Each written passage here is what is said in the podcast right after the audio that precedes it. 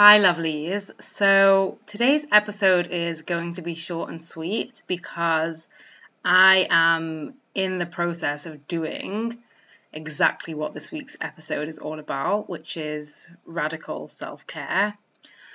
And I looked up the definition of radical, and the first thing that came up was far reaching or thorough.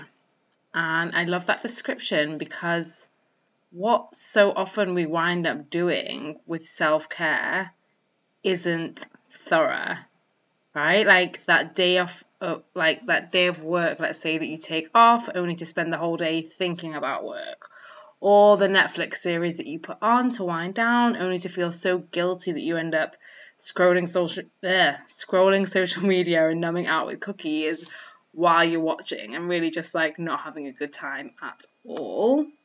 So we can call that partial self care, right? And now partial self care is better than nothing because I don't want you guys listening to use this episode to judge yourself against some perfect self care routine that doesn't and won't ever exist. This episode is really here for you to give yourself that radical permission to take care of you. And judging anything that you do or do not do will always be the opposite of what takes care of you. And the reason, by the way, that I mentioned the judgment first is because as I've realized my own self care requirements in recent weeks, my brain offered me up a shitstorm. Like judgment when comparing myself to others that have it worse, judgment when thinking about things being temporary, judgment when thinking about the good things in my life. So much judgment as though like having any other humans are also having experiences or having other parts of our lives that are good disqualifies us from self care, um, which is not the case.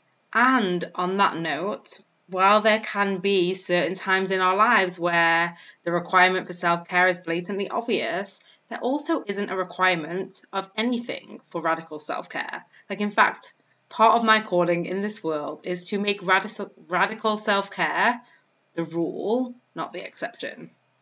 Right? Like radical self care leans more towards self care than less. And what I mean by that is every decision is through the filter of giving more to yourself, not less. Because sometimes we can be tight with ourselves, like in ways that we would never be with the people we love. Right? We'd never be like, oh, you've had enough. That's enough now. Get back to it. Get back on the horse. And what you might want to think about, something that could be really powerful here, is to imagine that that voice in your head is another person, like literally a person outside of you. If someone else was speaking to you about you, about you taking care of you, let's say it's like a boss, right? Would you be like, oh, I have a great boss? Or would you be thinking, I have a shitty boss? Hint here. You are the boss. You can stop being a shitty one. Um, I also want to mention here that radical self care has nothing to do with baths and naps and face masks and massages. I mean, like, they're all great. Sign me up for all of the above. But radical self care can be so much simpler. It can really be on purpose, just talking kindly to yourself. It can be saying no to plans or not answering your phone or messages. And the most radical self care that you can give is really just listening to yourself, like that voice in your head be that voice's best friend. Like one of the things that I will tell you that I've practiced and been practicing in recent weeks, a really simple thing that has had a massive impact that I want to share with you for you to use was a simple dot dot dot and I love you. Like even when dot dot dot insert anything here, like those things that your brain tells you make you a bad person or not good enough or not worthy. Like even when dot dot dot, so even when I do this or even when I am this, I love you. I know it sounds really simple and maybe even soft to some of you, but this, my friends, my lovelies, for me was radical self care. Like, no matter what, I love you. Just having that conversation with myself. You guys know I like to talk to myself. Well, having that conversation and being like, no matter what you do, I love you it was fucking mind blowing. Like, highly recommend it. And even more than that, I recommend exploring what radical self care is for you.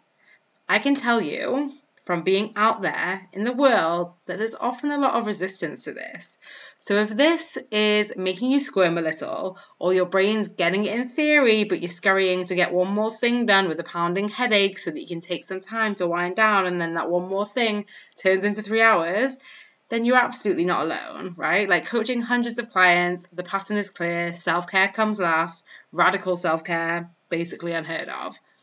Because here's here's the clincher, we think it slows us down. And today I want to invite you to challenge that. So, uh, my first job after uni was working in socially responsible investment. And many people in the investment industry thought that it was like a nice to have. Like people want to invest in it because it's the right thing to do. And so we're willing to take less financial rewards, knowing that we're doing something good in the world, right? The messaging was clear doing the right thing comes at a financial cost. Now, I've been fortunate enough to work with investment teams that didn't view it this way.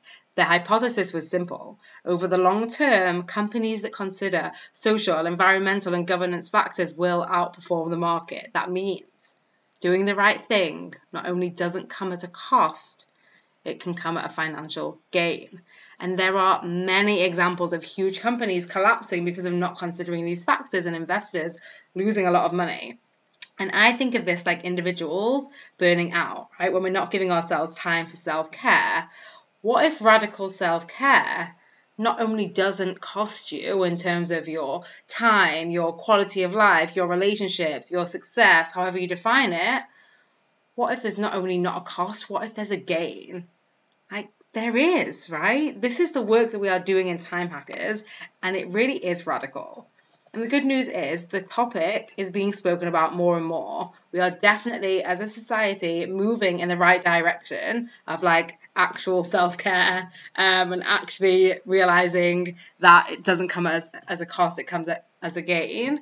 And even more than that, in the Time Hackers community, we're not just talking about it, we are implementing it, we're messing it up, we're learning from it. We see our old patterns sneak back up again and we lean back into creating with radical self care. We're carving it out for ourselves and leading the way for the others. And for all of you listening, you too really deserve radical self care. The world deserves radical self care. So join us in making radical self care the new normal, breaking away from the pack. Like radical self care for you is joining Time Hackers. And you can do that today by heading to vikkilouise.com forward slash group. And then that's just going to be the stepping stone to the next self care, and so on and so on. All right, lovelies, short and sweet today. I wish you all well. Bye. Thanks for listening. Are you ready to feel better? You can download a free anxiety workbook, which includes a bonus worksheet to use anytime you feel anxiety creeping in by heading over to vikkilouise.com forward slash guide. That is Vikki, V I K K I, then Louise, L O U I S E. So, vikkilouise.com forward slash guide. The link will also be in the show notes. Just do it.